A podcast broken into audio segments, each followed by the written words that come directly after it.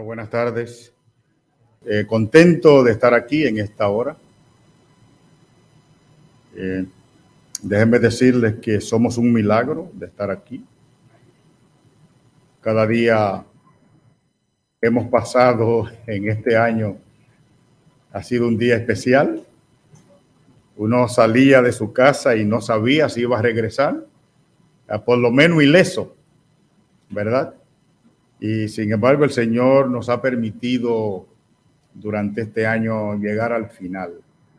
Hay muchos que han quedado en el camino, pero gracias a Dios que Él nos permite estar aquí ahora.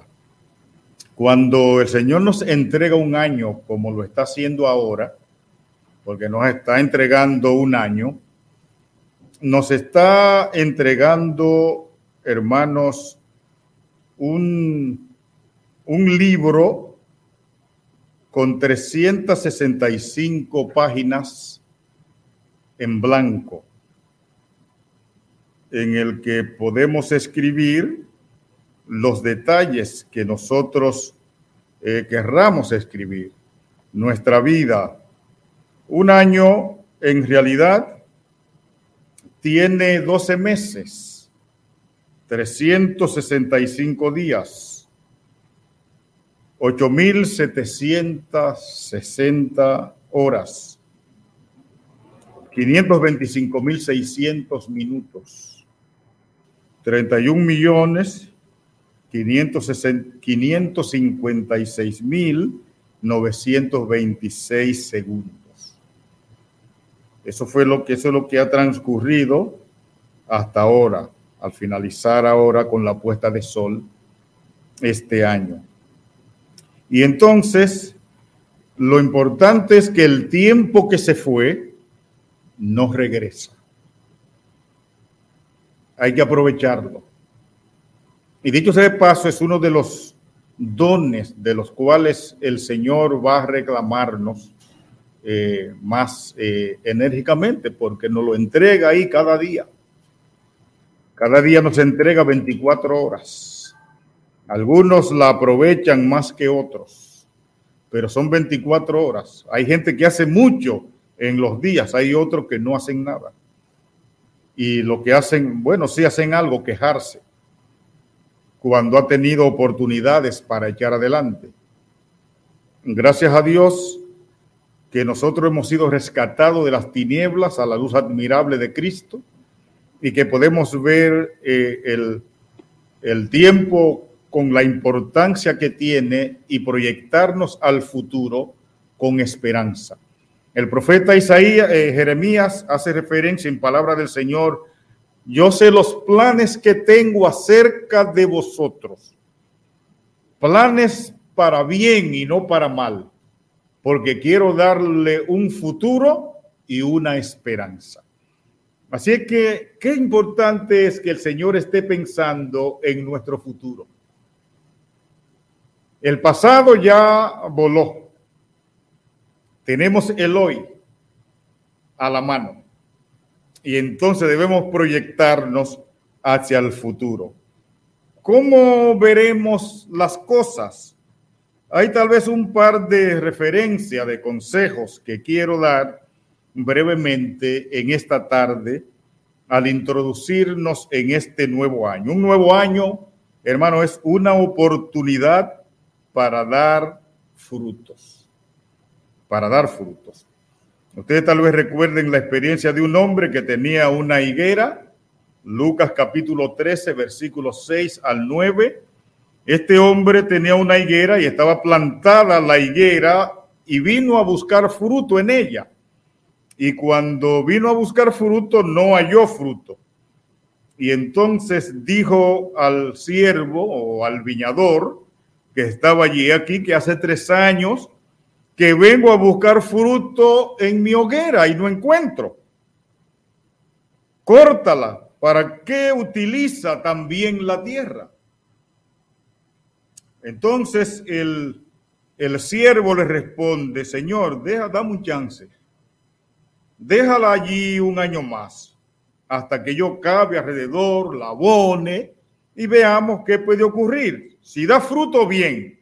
y si no, entonces la cortará después. Es interesante, hermano, interesante que el, el, el dueño de la finca vino a buscar fruto tres años corridos.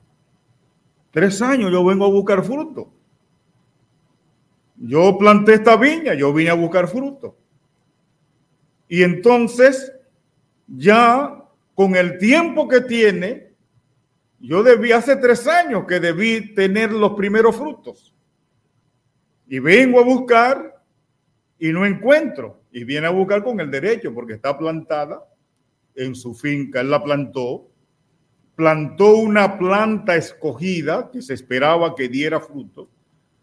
Y entonces también vino a buscar fruto porque daba la impresión de que tenía frutos. O sea, tenía las hojas, tenía todo, todo el mensaje que daba la mata era que tenía fruto. Y pero cuando el dueño vino a buscar, entonces no encontró eh, nada.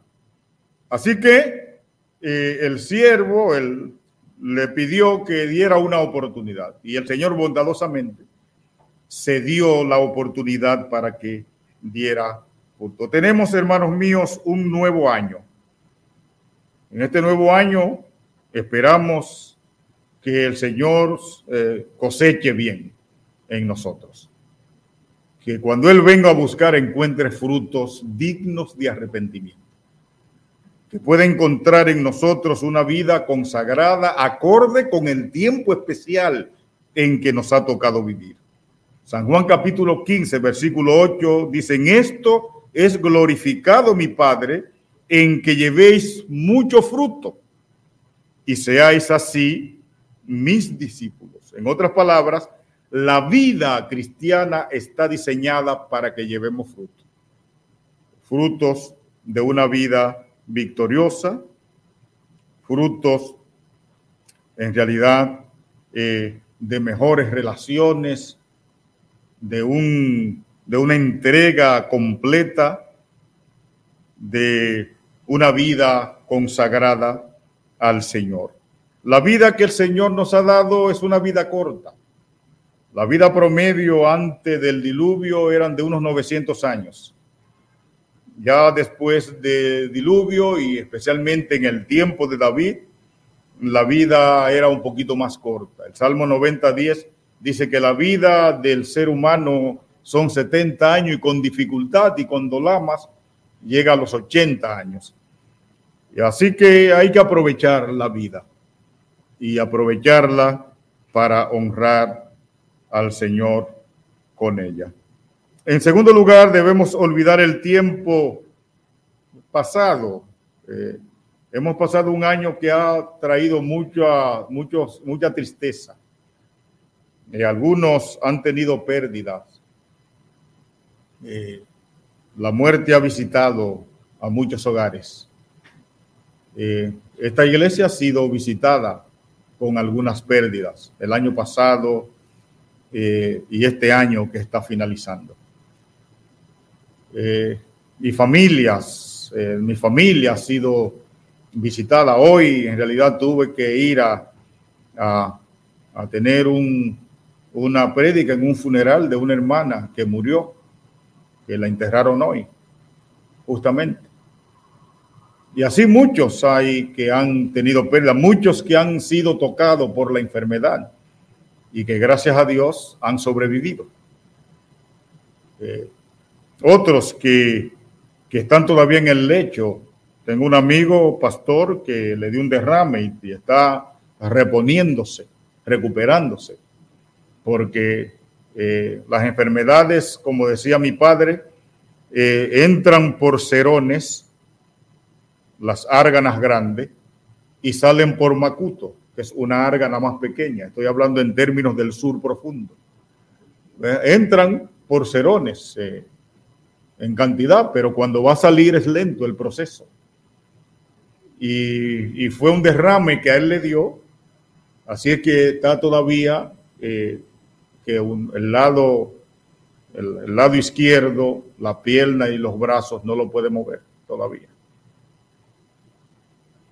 Así que durante este año han ocurrido muchas cosas que si le damos mucha mente, entonces no avanzamos. Podemos empantanarnos en las cosas que, han ocurrido.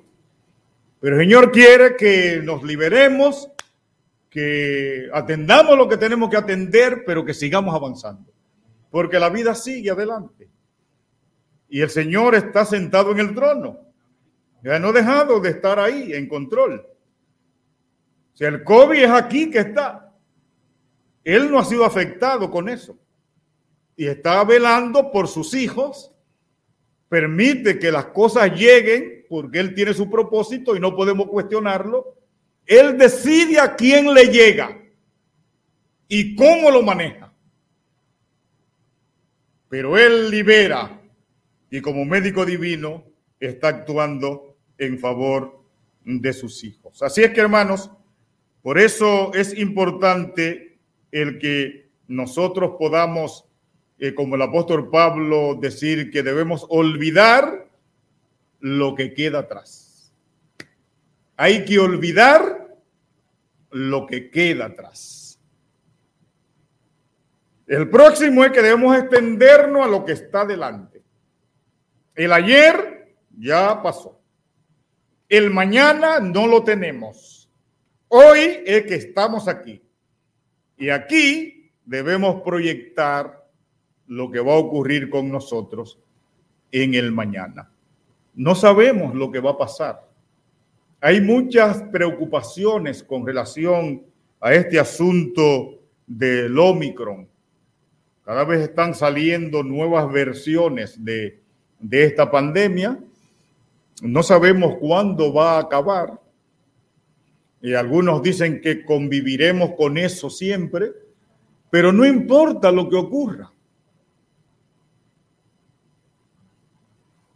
Algunos piensan que esos son asuntos que han echado y que van a seguir echando. No importa lo que hagan.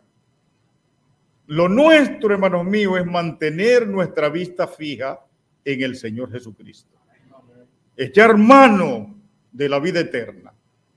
Permitir que Él nos mantenga asidos de su mano. Permitir que Él siempre nos lleve. Esa es la promesa. Esa es la promesa, porque yo soy Jehová, tu Dios, que se te sostiene de tu mano derecha y te dice, no tema, yo te ayudo. O sea, esa es la promesa. La promesa es que es Él que nos tiene asidos de su mano. Y entonces, si es Él, no tenemos nada que temer del futuro, a menos que olvidemos. Y Dios, obviamente, ha sido bueno con nosotros. Así es que, hermanos, la idea es que nos extendamos eh, por delante, hacia adelante, eh, que, que de manera positiva nos levantemos y sigamos, que nos mantengamos firmes en la fe y como el atleta eh, nos propongamos llegar a la meta según el apóstol Pablo nos motiva a correr de tal manera que alcancemos la meta. Corra de tal manera que él alcance. Y qué bonito es que en la vida cristiana eh, no hay un solo primer lugar que en la vida cristiana todos podemos llegar en primer lugar y obtener en realidad el triunfo definitivo. No para una corona de laurel como ocurría en el pasado, pero una corona de victoria y de vida eterna como promete el Señor Jesucristo. En último lugar, yo quisiera motivar a mis hermanos a cuidar las avenidas del alma. Cuidar las avenidas del alma. Eh, los bombardeos no son fáciles, pero hay que cuidar el corazón. Cuidar el corazón. ¿Ustedes han oído la historia del caballo de Troya? Ustedes saben que los griegos querían conquistar a los troyanos Querían conquistar la ciudad, pero no podían. Por años la habían asediado y no podía, estaba incrustada en la roca y no era posible para ellos poder lograr la conquista. Y un día se le ocurrió a alguien inventar, eh, hacer un caballo grande. Y entonces, eh, eh, que el caballo fuera bonito, que llamara la atención y, y meter unos soldados dentro. Los griegos se fueron, habían como mil barcos, se fueron y dejaron a un siervo aparentemente disgustados por haberlo dejado, lo dejaron en la playa. Y él se congració con los troyanos, mostrando el lado malo de los griegos, creyendo, haciéndole entender eso. Y entonces motivó a los griegos, a los troyanos, a tomar el caballo y abrieron la puerta y lo introdujeron dentro de la ciudad. No sin protesta, habían unos dos o tres que estaban en desacuerdo de que eso ocurriera. Pero la mayoría ganó y entraron al caballo. Y de noche el siervo abrió la compuerta y los soldados abrieron la puerta y los griegos vinieron y lograron conquistar la ciudad. Leía que las murallas chinas gastaron años, millones de horas y millones de recursos materiales con el propósito de proteger la ciudad, de proteger el país, y nunca lograron protegerlo porque siempre encontraba uno de adentro que abriera la puerta. Hay que cuidar el corazón. El enemigo anda como león rugiente, establece la escritura, y anda buscando a quien devorar. Y el llamado del apóstol Pedro es que lo resistamos en la fe, que lo resistamos, hermanos míos. El tiempo es especial, el tiempo que nos ha tocado vivir ahora. Y necesitamos cuidar nuestro interior, nuestro corazón. Revisarnos continuamente y asegurarnos que estamos en la fe, que estamos en la fe, que vamos en buena ruta, que nuestra relación con el Señor Jesucristo es una relación real y significativa. El tiempo por delante es corto.